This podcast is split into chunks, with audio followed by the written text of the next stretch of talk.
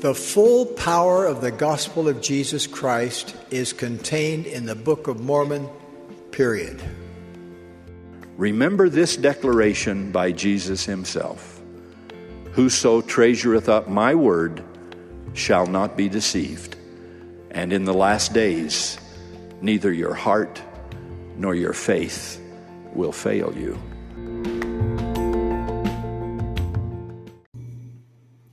Welcome, everyone, to episode 132 of the Book of Mormon podcast. As always, you have me and Kevin here with you. Hey there. And we're going to be in Alma 43 today. And also, long time no see, or long time no listen. Sorry, y'all. We were actually, for the first time, we finally got COVID as a family, like all of us, me, Kevin, and Adeline. And so we were just enjoying some quarantining time. And to be honest, our throats like that was a really bad symptom Kevin and I had. Our throats hurt a lot, and so it wouldn't have been very fun to talk last Sunday. So that's why we missed a week, but it's okay. We're back on the path. We have a habit, you know, almost th- three years in. Yep. Yeah, almost three years in, and we're here. So we're glad that you're listening. We missed a, an opportunity to have a guest on. Um, Oh, we might sad. we might get him. No, Uh, he no the well, at least one elder. We were gonna have the missionaries, Mhm. but one elder is transferring next week. He's Oh, going I home. see. Yeah. So We'll miss Well- him, elder, elder. maybe if he comes back to the mission and we can snag him or something. I don't know. Or when we go to Utah, we can try and snag him or Idaho. Yeah, something like that. Yeah.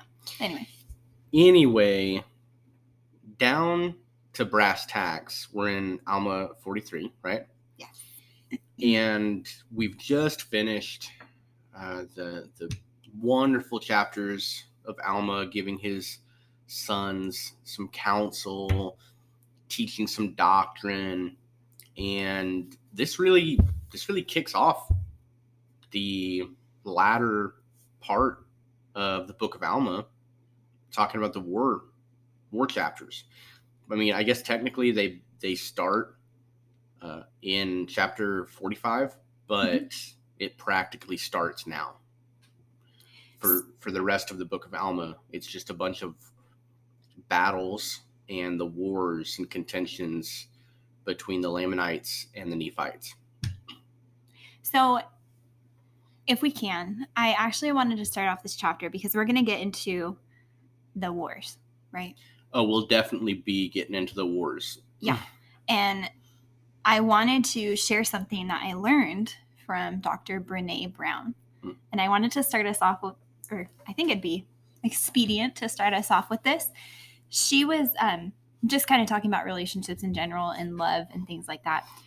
And she shared a term called common enemy intimacy. And basically, what that means, how she explained it, was when two people come together in a relationship or like a correspondence based on the only common thing they have is an enemy, that relationship or that correspondence is not fulfilling or it's not lasting. Um, and she compared it to, you know, what makes relationships and, and things last. And I immediately thought of uh, this chapter specifically because the Lamanites come to war against the Nephites, but partnered with the um, I'm blanking the Amlicites, the Amalekites, The Zormites. Zormites. Thank you. Sorry. So they partnered together because they had a common enemy, which was the Nephites. Mhm. So I just thought it was very interesting that she shared that term. And obviously, she was not talking about the gospel, but I thought about it and was like, wow, this is very, very applicable to our chapter 43, starting with these moving forward into these war chapters. Their relationship is not a lasting relationship. Right. So, anyway, I just had to start us off there. Yeah. Well, and and there's been so much history and so much I guess we've talked so much about these different groups of people. We have a firm foundation of understanding of the the, the complexities between them, right? We know Mhm. there were missions to go and reclaim people to the Lord. And then there were there were contentions in that way. And well, nevertheless, the first two verses of this this chapter uh, pertain to Alma, and just just to get those uh, out of the way, I guess you could say, before we get into the the true narrative format. Uh, it says that Alma did go forth among the people uh, to declare the word unto them. Um, rather, his sons did go forth among the people to declare the word unto them. But Alma also himself could not rest. And he went and he also preached, which which is interesting. I mean, we don't know what uh, prompted him to have these these council uh, sessions or these these priesthood interviews with his sons, but one could say one could imagine that it was because he was getting old in age and maybe preparing, you know, his his estate, right? Um, I don't know, but yeah, they go out and they continue preaching, but verse two clearly says this is this is Mormon here saying we shall say no more concerning their preaching except that they preached the word and the truth according to the spirit of prophecy and revelation and they preached after the holy order of God by which they were called. So they went out preaching gospel of Jesus Christ uh, with the power and authority of their calling and instead we turn to the the account of the wars between the Nephites and the Lamanites in the 18th year of the reign of the judges. And so, oh, what were you going to say? I was just going to say, remember to kind of connect the narrative here, the reign of the judges was set up by King Benjamin. Right. So, following through, I mean, we're 18 years down since he mm-hmm. set that up. I just think it's a cool reminder. So, only 18 years have passed, and look what's happening. right. Which we'll get into that and and this is what I talked about in the beginning here. It says, um, "For behold, it came." This is in verse four. It came to pass that the Zoramites became Lamanites, and that's what I was talking about with the common enemy intimacy. and so it said, therefore, in the commencement of the 18th year, the people of the Nephites saw that the Lamanites were coming upon them, so they then began to make preparation for war because they're not they're not just sitting there thinking they're going to be happy and have no wars. They know mm-hmm. that the enemy is encroaching or approaching. Right. Uh, of course, we we hope for peace and we are peacemakers. But when your enemy is right there on the border and they have they're enmeshed with uh, a a domestic threat, you know, the Zoramites being right there along the border of the land of, of Jershon. Uh, any nation that desires peace must be prepared to go to war, mm-hmm. uh, especially in this context. So now, this chapter, we could we could go in a couple different ways. We didn't necessarily come up with like a real uh, strict outline or anything, but there's a couple of main people that I think is that are important to to address. So the leader of the Lamanites is a man by the name of Zerahemnah. And it says that in verse 5 the, the Lamanites came with their thousands and they came into the land of Antionum. Okay. It's the land of the Zoramites. So wherever Alma and his sons were preaching uh, previously among the Zoramites, that's where they they are. So Zerahemnah, who's the leader of the Lamanites, the armies, I guess. Well, I guess maybe just maybe he's the new king of the Lamanites. We don't really know his position, but he is their leader. Mm-hmm. Um, and now in verse six, as the Amalekites, who are Nephite dissenters, right?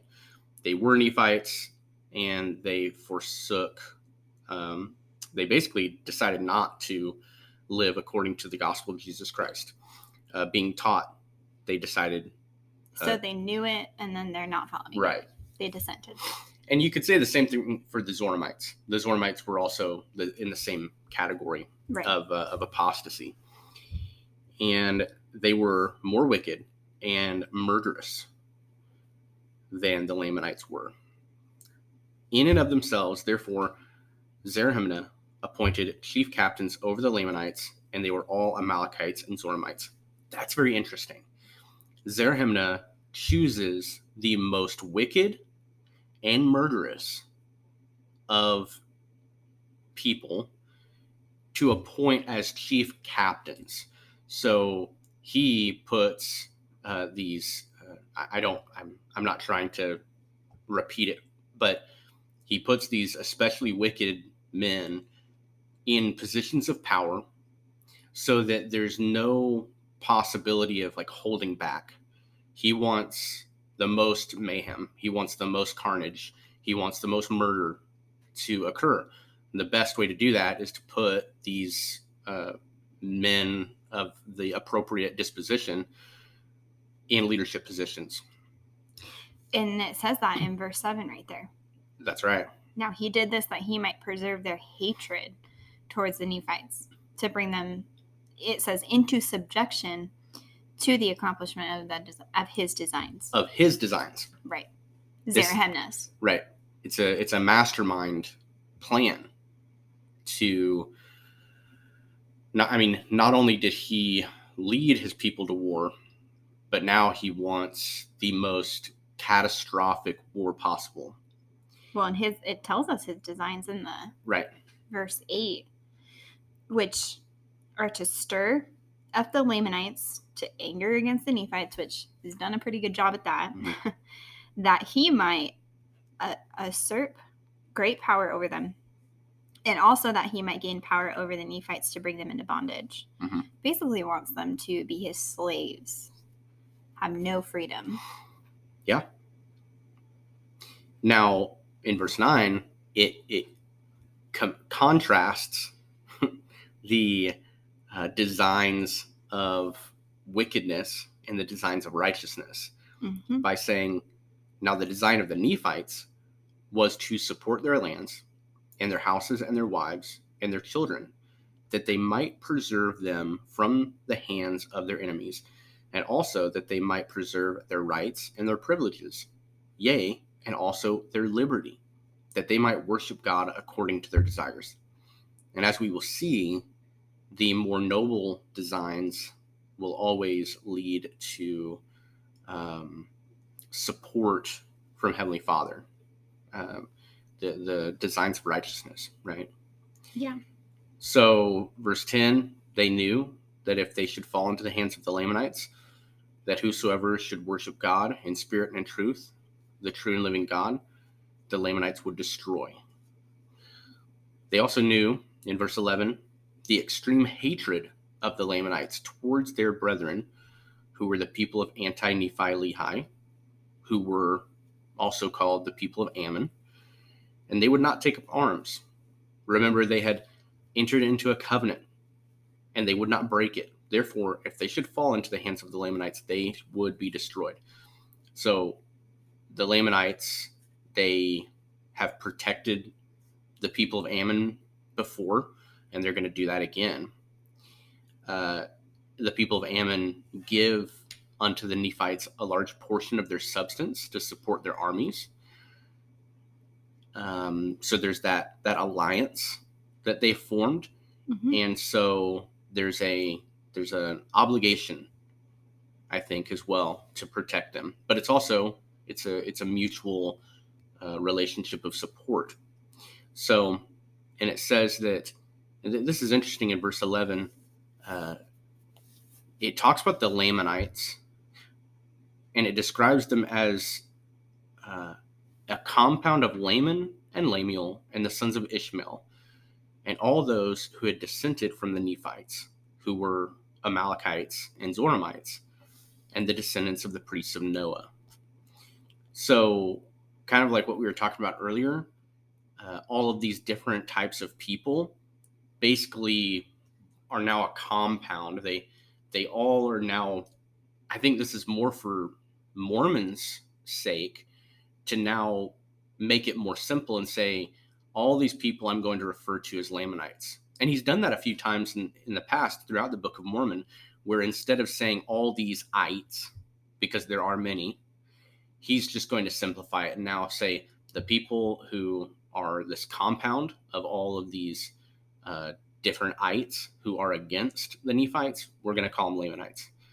And the Nephites are the people of God. And, and so, um, but it's interesting. He goes back and he, you know, we as as students of the Book of Mormon, right? People who have gotten gotten deep into it over the past couple years, uh, we we see these names and we know the stories behind each of these people. So, Kevin, we watched. I know you've been talking a lot, but I do want to hear your answer to this question because I thought of it when you were talking. Yeah. We watched this morning Elder Uchtdorf give Mm. a, uh, I don't know, a, a talk, a broadcast on teaching in the Savior's way. And so, not that we're teaching people here, but we are discussing the gospel. And one question he said, or one statement he made was that whenever you're talking about the gospel or teaching the gospel, you should always be pointing to the Savior. Mhm. So, amidst all these things that you just explained that are like wars and not wars, but designs and intentions, where do we see the Savior in all of this? Or I- where do you see the Savior in all of this? Yeah, I really, I really appreciate that you bring that up. I see the Savior in the, specifically in the Nephites' uh, actions. They they're living their beliefs. They're living the gospel. You know, they it talks about their designs, and they're very noble but then they actually they actually come to the assistance of of their allies, the people of Ammon, Mhm. and then you know the leader of the Nephites, we know, is a man appointed to be the chief captain over the Nephites, and his name was Moroni, and I believe it's Mormon who later will say that if if what if all men were like Moroni, Moroni. Captain Moroni, then the devil would have no power over Mhm. the children of men or something like that. We'll get to it. Yeah. Uh, so I won't have to paraphrase it for long. I see the Savior in the same way that you see him there. I think the Savior is guiding Captain Moroni, like we'll learn here, and he he's always aware of his people. I mean, he's not he's not leaving them alone. He knows they're in a rough spot. He knows of the hatred that has been, I guess, preserved and cultivated, right? And so he understands that and he is going to help his people. That doesn't mean that there's not going to be some trouble and some strife, which we know there will be, but he is there to support his people. I see that support through all the missionary stories up to this point. You know, Mhm.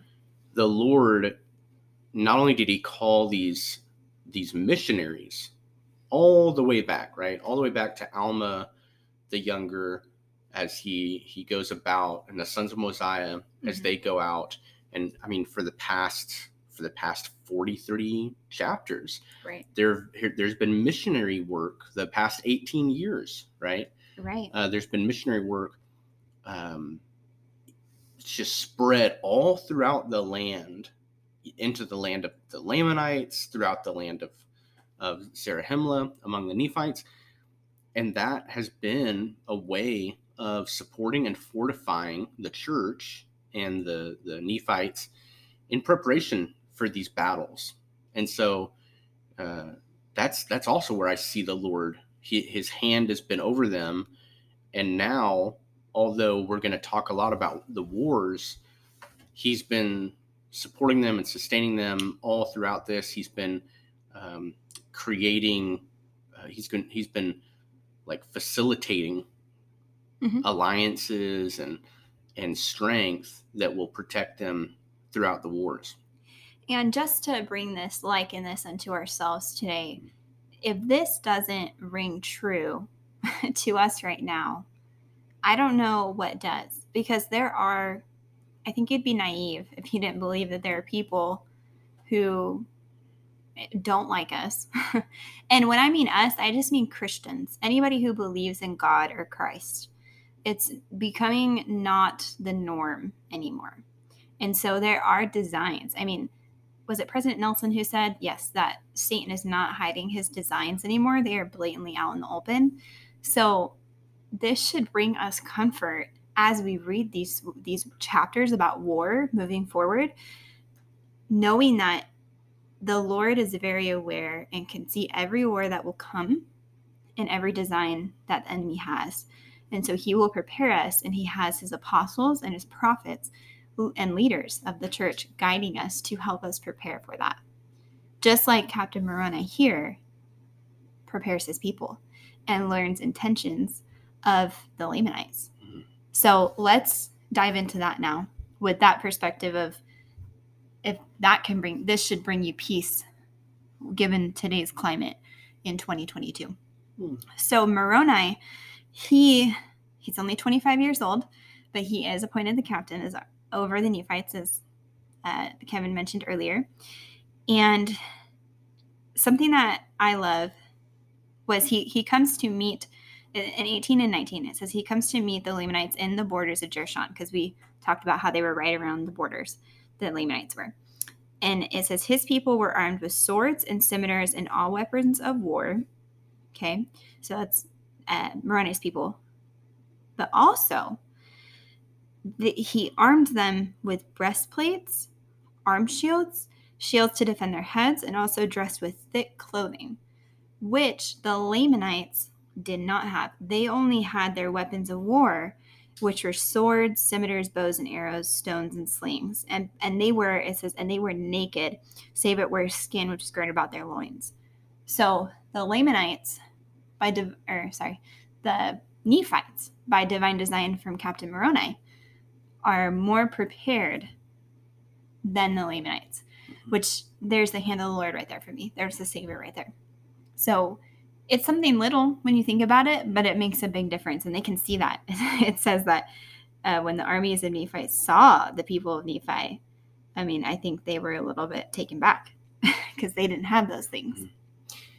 It talks about how there are um, in verse 21 it says just to kind of piggyback on what you said shelby Yeah, thank you for. I missed that verse, so go ahead and say that. they were not armed with breastplates the lamanites nor shields therefore they were exceedingly afraid of the armies of the nephites because of their armor notwithstanding their number being so much greater than the nephites when i read that earlier this week my thoughts immediately turned to the verse in uh, let us all press on which is Oh. though our numbers may be few right the when compared with the opposite host in view. the lamanites and their thousands right as we mm-hmm. read earlier in this chapter i feel like and this is totally like i don't have anything to back this up but imagine this like effort to get all of the lamanites over to this land you know um, and in their haste they did not prepare armor to protect themselves. They just thought if we just get over there with our number with our, our great numbers then we can we can win against them.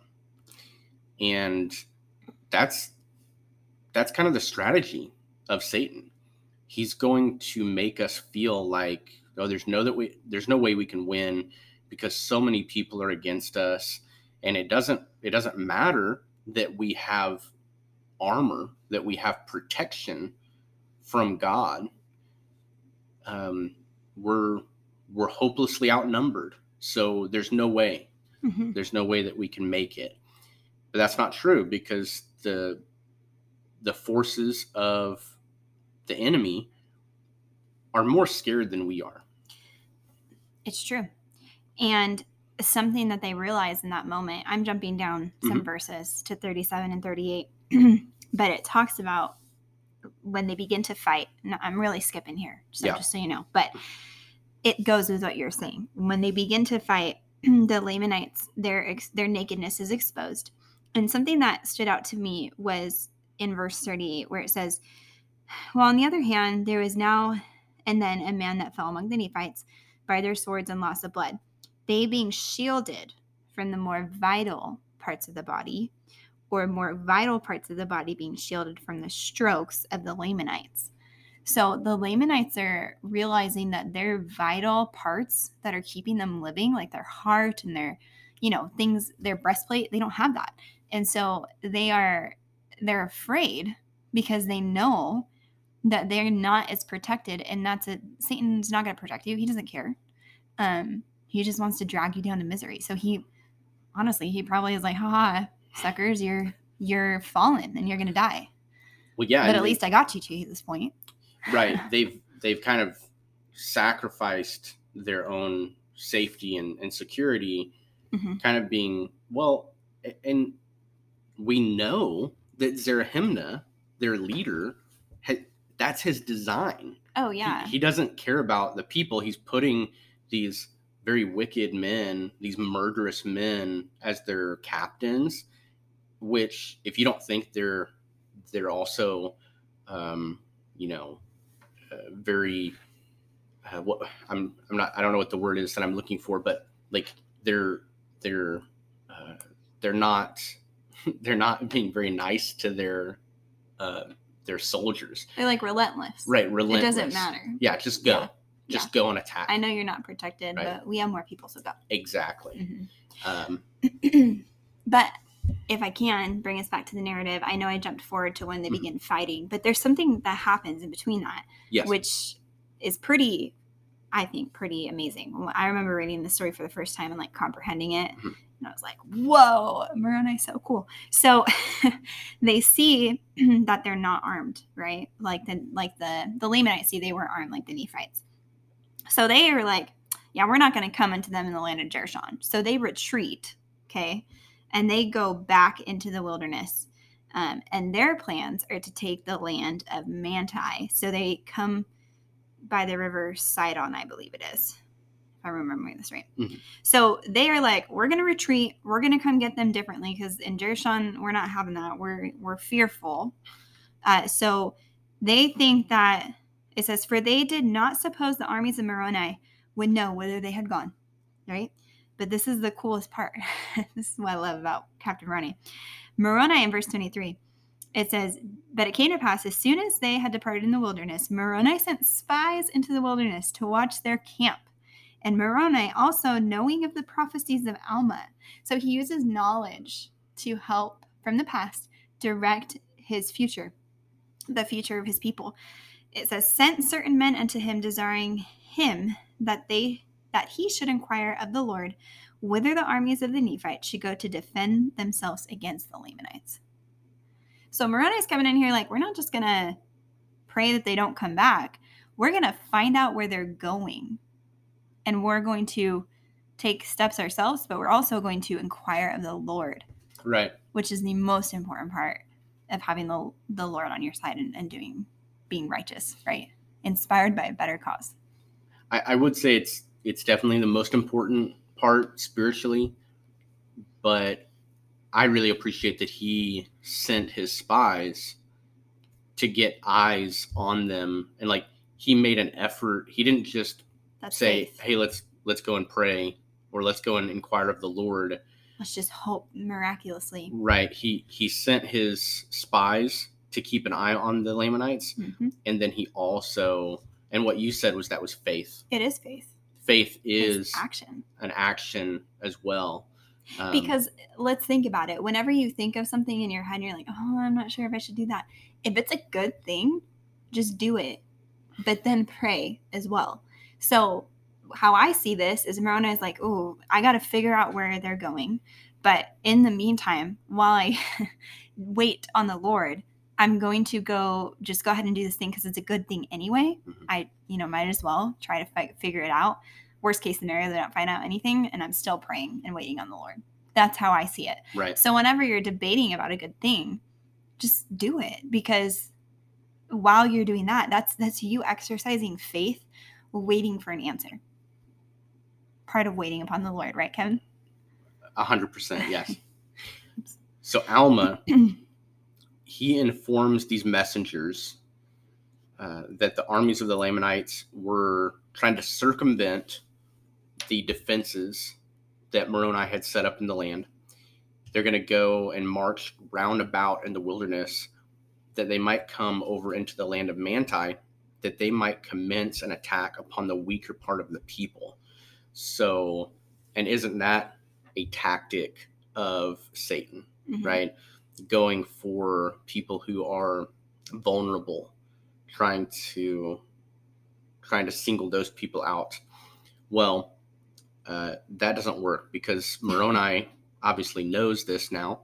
He leaves in verse 25, he leaves a part of his army in the land of Jershon, lest by any means a part of the Lamanites should come into that land and take possession of the city.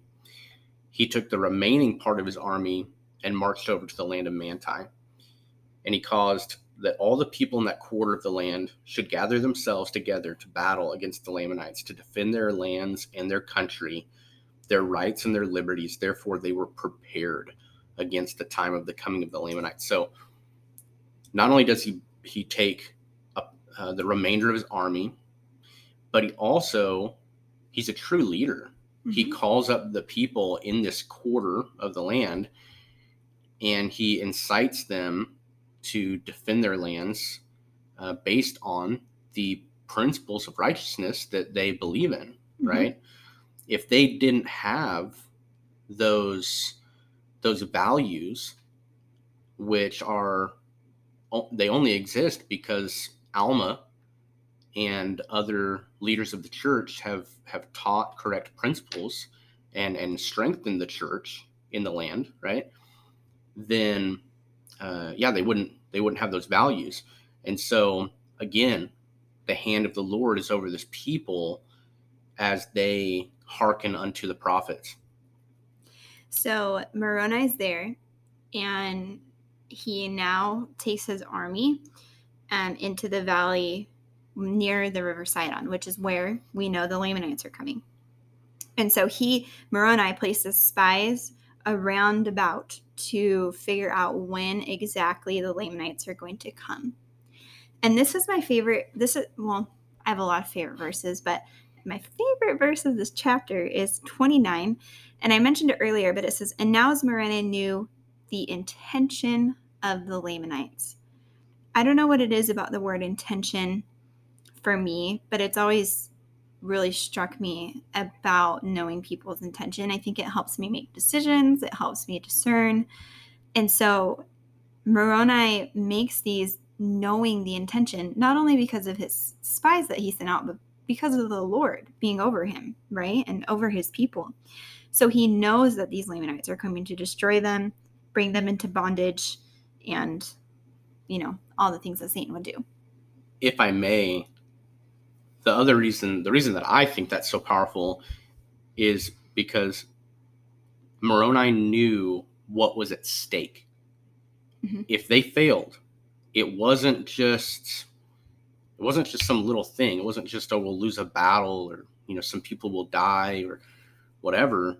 It's the intent of the Lamanites is to subject them and bring them into bondage that they might establish a kingdom unto themselves over all the land.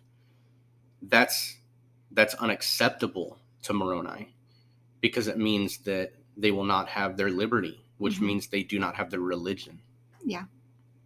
And that's why he also knows the intention or the desire of the Nephites, which is why he's doing what he's doing, right? So he, it says, therefore he thought it no sin that he should defend them by stratagem.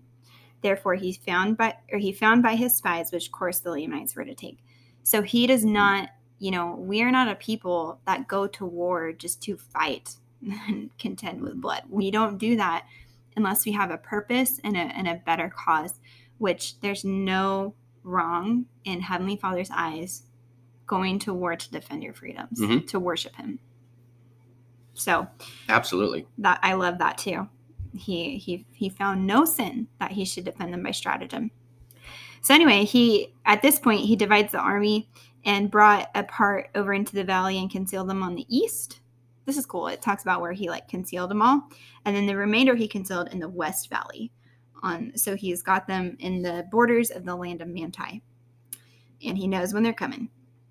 So he placed his army according to his desire, and they were prepared to meet them. So here come the Lamanites. Anything else to say, Kevin? Okay. Here come the Lamanites in 34. It says, And it came to pass the Lamanites came up on the north of the hill where a part of the army of Moroni was concealed. How cool is that? I mean, they're there and they're ready, and the Lamanites have no idea. I just think that's so cool. Um, and it says, and the Lamanites passed had passed over the hill, which is where they're hidden, and came into the valley and began to cross the river Sidon. The army which was concealed on the south of the hill, which was led by a man whose name was Lehi, and he led his army forth and encircled the Lamanites about on the east in their rear. So they they got him, right? And and it came to pass that the Lamanites, when they saw the Nephites coming upon them in their rear, turned them about and began to contend with the army of Lehi. So they fight. They don't flee like they did before. So Well, and I they can't. they really can't. Yeah, they're surrounded, right? Right. So they have no choice. And this is where I had jumped to earlier, Mhm. is where they begin to fight and contend, and the more vital parts of the body are being protected with the Nephites, Mhm. and those vital parts of the body are being exposed with the Lamanites. So there are Nephites who are falling by the sword, but it is not as many as the Lamanites. So if we may, we'll we'll continue a little bit further. So jumping to 39, it came to pass that the Lamanites became frightened as they were were being struck uh, struck down and, killed very easily because of the the lack of their armor, and they did begin to flee, but they began to flee towards the river of Sidon. They were pursued by Lehi and his men. They were driven by Lehi into the waters. And uh, then Lehi retained his armies upon the bank of the river that they should not cross. Now, Moroni, he's in the valley uh, waiting for them. Then he meets with them. And the Lamanites did it flee again before them toward the land of Manti. And they were met again by the armies of Moroni. So they've they've just been at every turn. Moroni's soldiers are catching them, right? Mhm. Now, at this point, they they really do not have anywhere to run, right? Um, so they did fight exceedingly in verse 43. Yea, never had the Lamanites been known to fight with such exceedingly great strength and courage. No, not even from the beginning. Hmm. And they were inspired by the Zoramites and the Amalekites, who were their chief captains and leaders. Remember, murderous, wicked men. And they did fight like dragons. That's what it, it describes their fierceness, right? And many of the Nephites were slain by their hands. Yea, for they did smite in two many of their head plates, and they did pierce many of their breastplates, and they did smite off many of their arms, and thus the Lamanites did smite in their fierce anger. And this is a lesson, I believe, that you know wickedness can get things done, Oh, well, right? yeah. like I mean, how would Satan make it this far? that's a good point. right? Like there has to be some uh There's utility, yeah, but like wins right now. Right? Like wins they he has to see give them temporary wins and happiness right? in order for them to continue. Right. And you know, they're they're being again, they're it says they're inspired.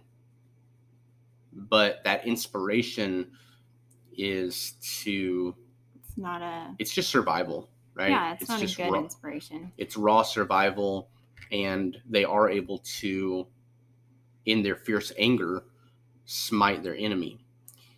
But in verse 45, it says, Nevertheless, the Nephites were inspired by a better cause.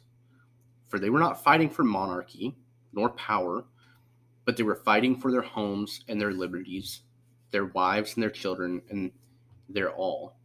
Yea, for their rights of worship in their church. This is the third time in this chapter that Mormon has brought up their their values as as an as an asset Mhm. in their defense of their nation, of their people, because it's that important.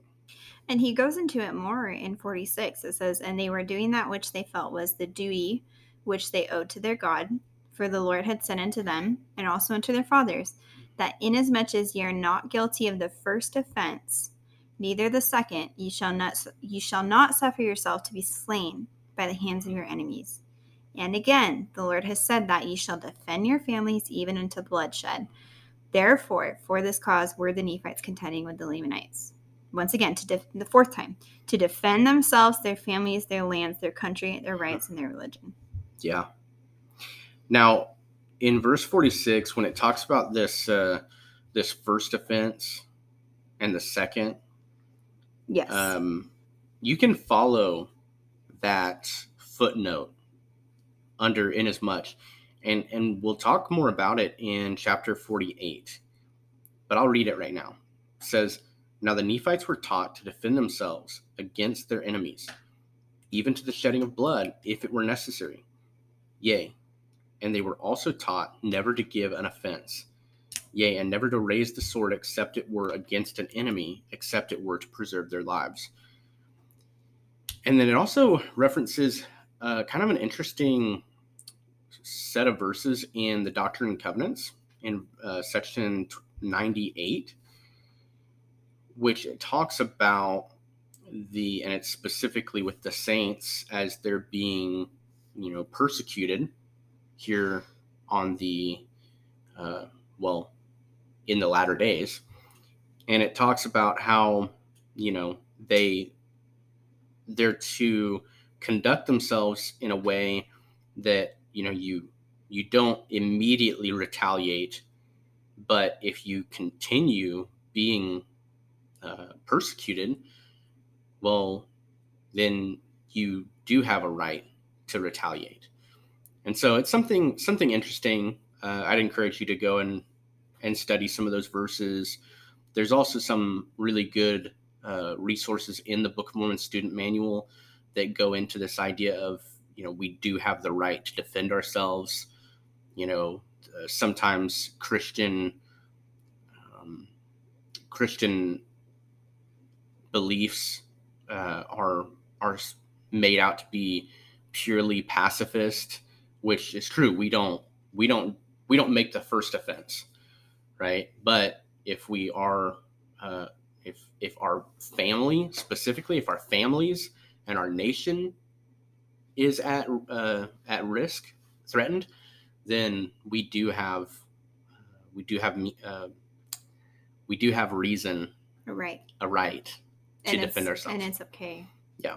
from the lord so moving forward moroni in 48 he sees how badly or how fierce it says Hmm. that the lamanites are fighting and it says they were about to shrink and flee from them. And moroni perceiving their intent sent forth and inspired the hearts with these thoughts. Yea the thoughts of their land their liberty yea their freedom from bondage. So he was he- he's saying the nephites Mhm. were about to shrink and flee. But he said no we keep going right? And he does this um he turns upon the lamanites and they cried with one voice unto the lord their god for their liberty and their freedom and their for, and their bondage and they began to stand against the lamanites with power. So right when they're about to shrink they they give up. Moroni is like no this is the part where this is like where you feel that resistance in your life trying to grow into a better person a disciple of christ. That resistance you don't want to shrink into that resistance because you're right on the edge of becoming who the lord wants you to be. And so, right in this moment, Moroni sees that because he's an inspired leader. And he says, We're not going to shrink. We're going to pray and we're going to stand against the Nephites. And because they did that, they are now um, standing against the Lamanites with power. And they and the Lamanites begin to flee. So the Lamanites flee to the waters of Sidon. Now this is this is also another reason. I mean, just the strategy of of Moroni here. So we get some insight here. The Lamanites were more numerous, right? We already knew that. And it says by more than double the number of the Nephites. But yet the Lamanites are the ones leaving, right? Um, and they start to flee, but they're also uh, encircled about by armies of Moroni again on both sides of the river, um, which also on the east, the men of Lehi. So basically, my point is they, they go to run away and they can't. And so they're encircled, and Zerahemnah, their leader, this, this ravenous, bloodshed enemy towards the Nephites, uh, he sees the men of Lehi on the east, the armies of Moroni on the west, and that they're encircled about by the Nephites. And they said it says they were struck with terror. And so Moroni perceives this, he sees it, and he says to stop shedding blood to his army. And that is where we get into verse, or not verse, chapter 44. But if I learn anything from that last part, it's just that part about not giving up right when you're on the brink of thinking this isn't going to work or the Lord's not there. He's there. You have to remind yourself of your why, why you're fighting, that it's righteous. And even though it seems like you're losing, you're about to pull through. The Lord's about to come through. And for me, Moroni is an example of following the prophet because he's a leader, but I don't think he's a prophet, but he is he's an inspired leader and he's not going to lead the people astray. And so when you trust in him and his commands, I mean, you're basically trusting in the Lord because he's inspired of him. And so don't give up. Look to your leaders and push forward. And eventually, you will come through. An incredible insight that you helped helped me have here is is how many times like you're saying remember their why remember the reason that they're fighting. It's said like right. You brought it four, up and now five times yeah. uh, it, I, I lost count of how many times they had to keep reminding themselves and then moroni at the end had to remind them again of like hey this is why we're fighting. We have to stay firm. We cannot stop. Because like you said he knows what's at stake. Yes. He knows that it's it's probably going to be much harder for them to get out of bondage mm-hmm.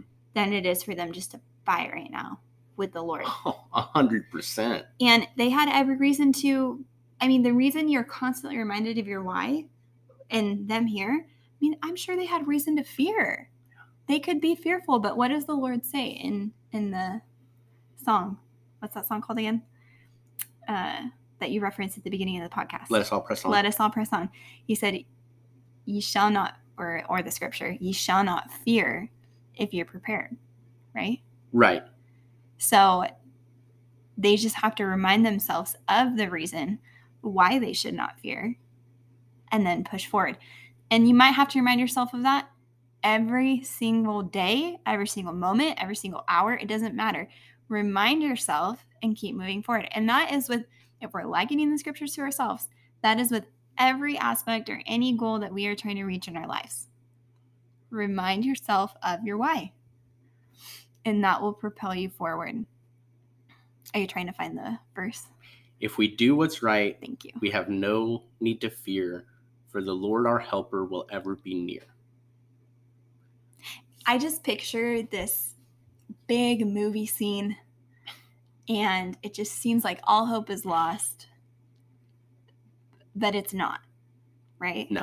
It's never lost because because of jesus christ. Because he came because he atoned for us there will always be hope even in the darkest moments when it seems like it's about to slip away so I just know that to be true because I've had some pretty dark moments where I thought, I don't know how I'm going to keep going forward. I can think of two off the top of my head. But because of my faith in the Lord and, and his son, Jesus Christ, well, Heavenly Father and his son, Jesus Christ, I kept going forward and I made it out. And there's going to be more moments like that to come in my life, but I know in who I trust. So, any last words, Kevin? No. All right. Well, next week we're going to get into 44, which we'll probably remind you next week. But at this point in the narrative, Moroni has saw the fear in the Lamanites, and he makes them stop fighting. So we'll learn what happens after that. Well, thanks y'all for listening. And man, I had a lot of fun discussing this chapter. I didn't know how much fun it was going to be, but we've had we've had these two weeks to prepare. It's like it's it's so expedient Yeah. when we. I've said it so many times lately. When we miss a week, it's like, oh, there is a reason for that. We needed more time to prepare. We needed some. We had to we had to be in the right mindset or whatever. But we appreciate y'all listening, um, and we will see you next time. Thanks, y'all. Bye. My dear brothers and sisters, I promise that as you prayerfully study the Book of Mormon every day, you will make better decisions every day. I promise that as you ponder what you study, the windows of heaven will open and you will receive answers to your own questions and direction for your own life.